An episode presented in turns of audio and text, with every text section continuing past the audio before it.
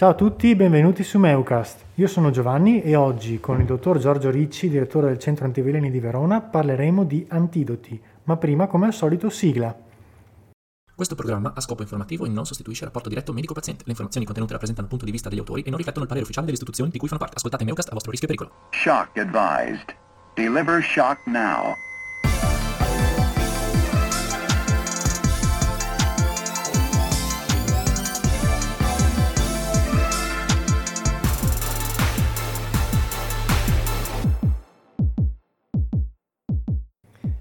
Bentornati in questa puntata, oggi ritorniamo a bomba col dottor Giorgio Ricci, direttore del Centro Antiveleni di Verona e continuiamo la saga della tossicologia. Ciao Giorgio e grazie per aver accettato ancora una volta il nostro invito. Ciao Giovanni, grazie a voi, grazie a tutti. E, vabbè, voi, tu vuoi sentire parlare di antidoti. Eh, antidoti non sempre ci sono, non sempre funzionano, a volte costano troppo e a volte non ne hai abbastanza per curare un paziente. Devo continuare?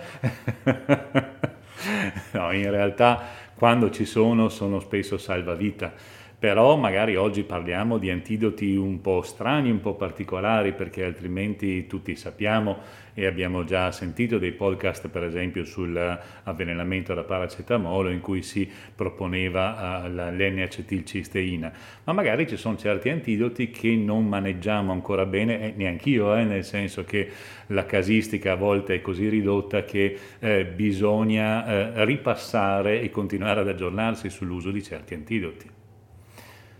E quindi, non so, facciamo un esempio, in un caso di un'intossicazione da beta bloccanti, mm. che potrebbe imporci l'utilizzo di antidoti un po' particolari. Allora, sui beta bloccanti vai intanto in terapia di supporto, sempre e comunque, perché a volte eh, rispondono anche bene e l'ipotensione la bradicardia indotta da beta bloccanti può rispondere in prima istanza a una terapia di riempimento volemico. Nel caso che non ci fosse eh, una risposta clinica adeguata, con i beta bloccanti si può provare con il glucagone.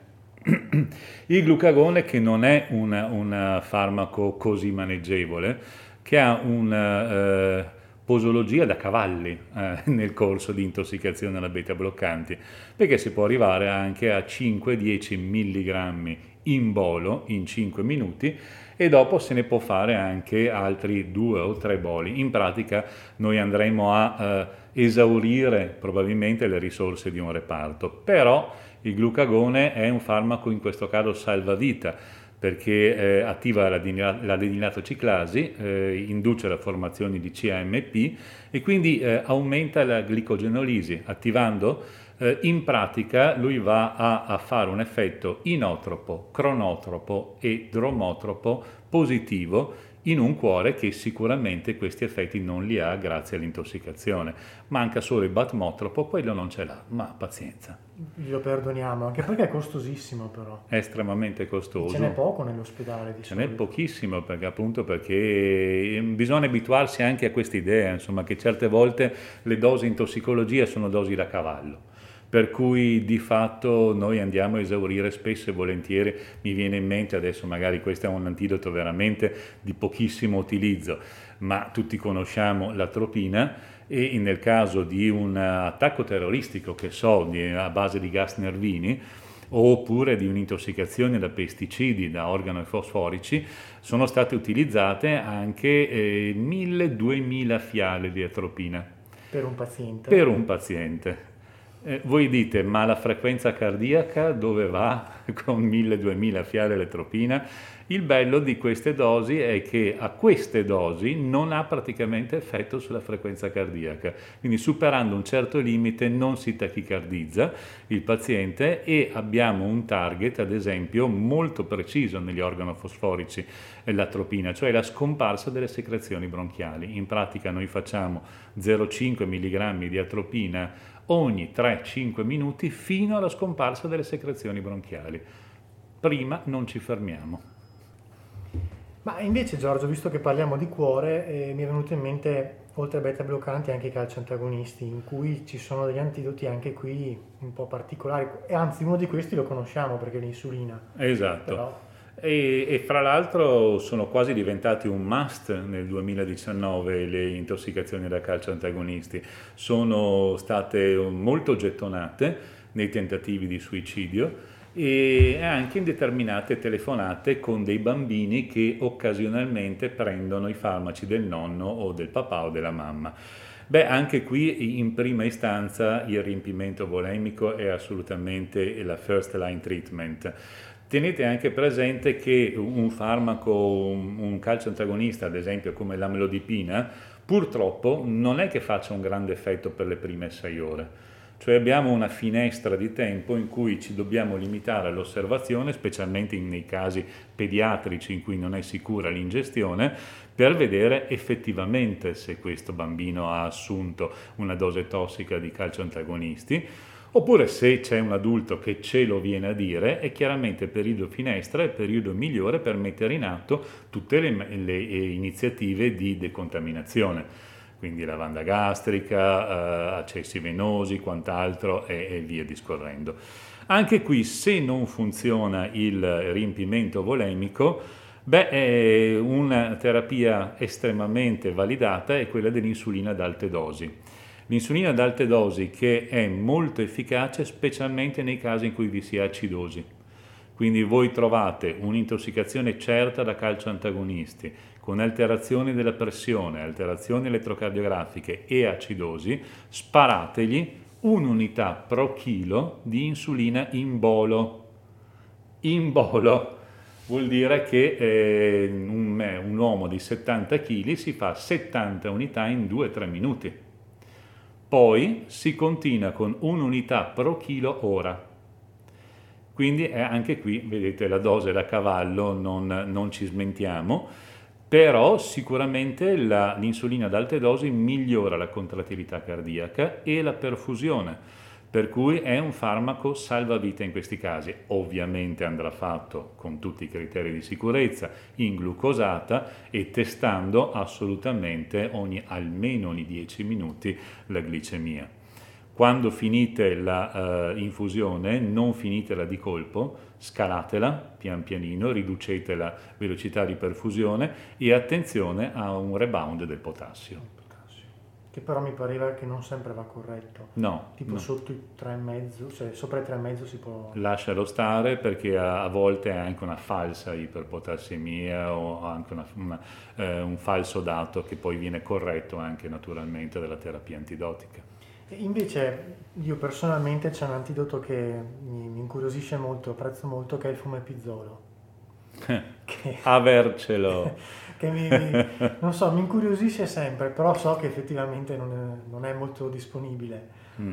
Avercelo perché il fomepizzolo sarebbe un farmaco di prima scelta nelle intossicazioni, ad esempio da glicolo etilenico, eh, specialmente nei bambini. Perché? Perché l'alternativa al fomepizzolo è l'alcol etilico. Quindi capite bene che andare a uh, mantenere un bambino ubriaco per tre giorni eh, con l'alcol etilico eh, anche no, è molto meglio il fumepizzolo.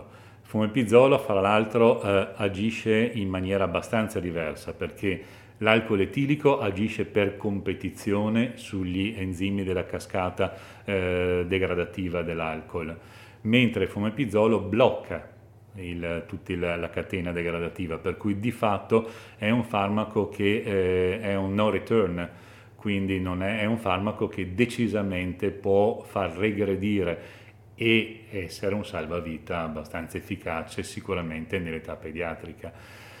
Avercelo, perché ha un costo anche questo estremamente elevato, ma le lezioni gli antidoti costano, costano tanto perché se ne usano pochi, perché sono poche le ditte che li producono, per cui possono permettersi di fare i prezzacci che vogliono. Fomepizzolo attualmente costa sui 4.500 dollari a confezione. Lo trovate su Amazon, eh? volendo, però non so quanti di voi vogliono tenerselo in casa come scorta. Scadrebbero cioè. sicuramente, si esatto. spera.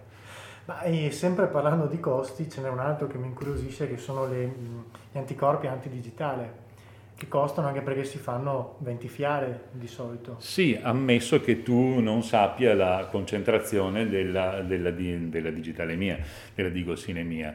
Eh, gli anticorpi antidigitali costano, costicchiano, costano attualmente sui, dalle 900 alle 1200 euro a fiala, quindi si fanno un trattamento, se costa tanto, costa sui 12.000 euro come massimo però anche qui è un farmaco che ci consente di eh, far migliorare decisamente in pochissimo tempo la condizione di un paziente intossicato. È vero anche che onestamente intossicazioni da digitale acute se ne vedono ormai poche. Eh? Si vedono più le croniche, però quando c'è ovviamente eh, sappiamo benissimo che eh, la fortuna è cieca, ma la sua controparte ci vede benissimo, per cui non avendo queste fiale sicuramente ci potrebbe capitare di doverlo trattare. E quanto ne dai? Beh, eh, puoi fare dei calcoli, insomma, se tu sai per esempio quanto è il dosaggio ingerito, lo moltiplichi per 0,8, che è la biodisponibilità del farmaco, e sai i milligrammi assorbiti. Oppure eh, se puoi concederti di aspettare le canoniche 6 ore, non fate mai la digosinemia prima delle 6 ore, non ha senso, non è attendibile, quando ti arriva il dosaggio, questo in nanogrammi devi moltiplicarlo per 5,6, che è il volume di distribuzione della digosine, e poi moltiplicarlo per il peso del paziente e fare la divisione per 1000 questo ti dà effettivamente i milligrammi realmente assorbiti. Da qui in poi sappiamo che eh, un milligrammo di eh, digossina viene eh, inibito da 80 milligrammi di frammento anticorpale. Le fiale sono da 40 milligrammi, per cui fate il calcolo a seconda di quanti milligrammi sono stati realmente assorbiti, di, quanti, eh, di quante fiale vi servono. Attenzione però, perché se questa persona è un naif, quindi non è un cardiopatico, potete chelargli tutta la digitale. Se invece questo signore, signora è un cardiopatico, non chelate mai tutta la digitale, perché precipitereste di brutto uno scompenso cardiaco difficile da trattare e refrattario. Quindi fate una emichelazione, chelate sempre grosso modo la metà se il paziente è cardiopatico. E poi non bisognerebbe più dosare la digossina no. perché aumenterebbe dopo il terapia. La digossina comunque non è più attendibile perché i normali mezzi di laboratorio ti dosano anche la digossina attaccata ai frammenti anticorpali, per cui eh, ti dà un valore falsamente elevato. A meno che il laboratorio, qua a Verona fortunatamente ce l'abbiamo, ti possa dosare la digossina libera. Ah. Però non tutti i laboratori lo fanno, quindi non ha senso. Ha senso eh, monitorare il potassio, che di solito è estremamente elevato e si riduce in maniera drastica durante la terapia chelante con i frammenti anticorpali e le condizioni cliniche. Un miglioramento dei blocchi, ad esempio, è chiaramente specchio di un'efficacia clinica. Però Giorgio c'è anche un antidoto che in realtà costa pochissimo, che è il bicarbonato. Sì, bicarbonato di sodio. Anche quello. Eh beh, se ne va a fiume. Allora, ci sono, se vogliamo chiamarlo antidoto, sì, effettivamente in certi casi lo è.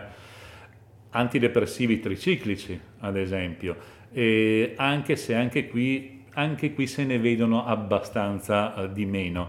Ehm, peraltro, 15 giorni fa è capitato un caso refrattario di intossicazione da amitriptilina, per cui comunque eh, ci sono, a volte ritornano e per cui bisogna essere in grado di trattarli. Il bicarbonato di sodio in questo caso è estremamente efficace, ma è, è efficace in tutti i casi in cui devi eh, far aumentare la quota non ionizzata di un farmaco.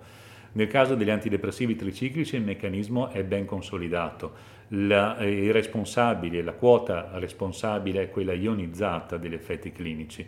Alcalinizzando il plasma tu aumenti la quota non ionizzata e quindi in un certo senso distacchi dai tessuti target il, l'antidepressivo. In seconda battuta perché bicarbonato di sodio, proprio perché eh, gli antidepressivi triciclici e tutti i farmaci che vanno a interferire con i canali del sodio beneficiano di un aumento di sodio all'interno dei canali ricordatevi sempre che non basta questo, dovete controllare specialmente negli antidepressivi o comunque in tutte le sostanze effetto anticolinergico anche la frequenza cardiaca, perché più alta la frequenza, più i canali del sodio si bloccano e, o diventano suscettibili, per cui aumenta il rischio di aritmie potenzialmente fatali. E si può utilizzare anche per l'acido salicilico, vero? Sì, lo Sempre puoi utilizzare. Che... Eh, è un, il cosiddetto meccanismo della trappola ionica. In questo caso vai a interferire con l'emuntorio renale, ma eh, il procedimento grosso modo è lo stesso. Alcalinizzando tu vai a distaccare dai tessuti target la, uh, la quota uh, ion, ion, non ionizz- ionizzata scusate, del farmaco. Di fatto se voi vi trovate, siete mai trovati di fronte a un'intossicazione da acido salicilico o da FANS, voi vedete che la prima fase di un paziente è quella di un'alcalosi respiratoria. In seconda battuta compare l'acidosi metabolica, quindi qui interviene il farmaco, eh, il bicarbonato di sodio in questione. Senti Giorgio, dopo questa carrellata così ampia, qualche antidoto che ti suscita particolare simpatia o che secondo te vale la pena menzionare? A me piace tanto l'intralipid. Ah. a me piace tanto perché è un farmaco anche questo che ha degli effetti quasi immediati, eh, specialmente in tutte le intossicazioni da farmaci lipofilici. Voi sapete meglio di me che l'intralipid è stato usato molte volte nelle intossicazioni anestetici Beh, noi lo utilizziamo con grande profitto in tutte le intossicazioni da farmaci lipofilici, quindi eh, ad esempio anche qui gli antidepressivi triciclici, ma anche la flecainide, eh, le, le, tutti i farmaci che possono avere un'alta diffusione in ambiente lipofilico. Eh, è un farmaco da pigliare un po' con le molle, però eh, il cosiddetto lipid rescue è anche qui un farmaco di provata efficacia quanto ne do? Eh, e qui bisogna stare attenti perché bisogna dare circa eh, diciamo 1,25 ml pro chilo in bolo. Diciamo che siamo attorno ai 100 ml di intralipid in bolo. Bolo vuol dire in questo caso 5-10 minuti, quindi voi capite bene che il carico osmotico può dare qualche problemino quindi lo fate quando tutto il resto ha eh, esaurito il suo compito e non avete avuto effetto, ma se vi trovate di fronte a attacchi aritmie o alterazioni del ritmo sostanziali con farmaci lipofilici, beh, l'intralipid assolutamente può essere utile. Eh, come funziona? Non lo so, nel senso che eh, sembra che formi una specie di lipid sync, una, una, forma di interfaccia a livello plasmatico che anche qui distacca i farmaci dai tessuti target, sembra che abbia un'azione diretta sui canali. Beh Giorgio, che dirti? Non so, se vuoi che aggiungiamo qualcos'altro, c'è qualche antidoto che non abbiamo menzionato bah, se, se, vogliamo, se, eh, il, come antidoto, non è proprio un antidoto, però quello di più sterminato uso è il carbone vegetale, ah, se beh. lo date, datelo sempre a dosi congrue, almeno un grammo pro chilo, diluito in 10 ml pro grammo somministrato. Quindi uomo di 70 kg, almeno 70 grammi di carbone vegetale, ma la dose standard che vi sentirete ripetere dai centri antiveleni è 100 grammi. 100 grammi in un litro d'acqua se lo bevo in un'ora. Dopodiché attenzione perché eh, eh, ci siamo un po' abituati anche a considerare l'associazione tra carbone vegetale e magnesio solfato, il sale amaro. In realtà non sembra così tanto utile, anzi sembra che le due, eh, le due sostanze interferiscano l'una con l'altra. Per cui nei vostri PS, nei vostri dipartimenti d'emergenza, fatevi arrivare il PEG 4000. Il polietilenglicole 4000, non il 400, il 4000. Anche questo eh, ha un effetto ovviamente eh, lassativo, lo, ne prendete 150 grammi, lo diluite in un litro d'acqua e anche questo lo fate bere in un'ora. Qual è l'effetto, qual è soprattutto il vantaggio del PEG 4000? Che è isosmotico per cui non vi sposta ioni da nessuna parte, da nessun distretto, o sì, va bene, trasformate il paziente in un rubinetto aperto, ma questo potrebbe essergli anche utile. Beh Giorgio, che dire, ti ringrazio intanto per questa carrellata estremamente interessante sugli antidoti, anche perché di fatto in tutti gli ospedali, nei pronto soccorso c'è sempre il cassetto con scritto antidoti, ma magari non sempre li conosciamo così nei dettagli e soprattutto per gli effetti collaterali che possono avere. No? Infatti andateli a vedere, andateli, maneggiateli perché a volte appunto proprio per la rarità dell'applicazione quando ci si trova a doverli somministrare ci si trova un po' con le braghe di tela. Bene, grazie Giorgio e grazie veramente per aver accettato il nostro invito e speriamo di rivederci in una prossima puntata. Quando volete. Ciao! Ciao a tutti! Shock advised. Deliver shock now.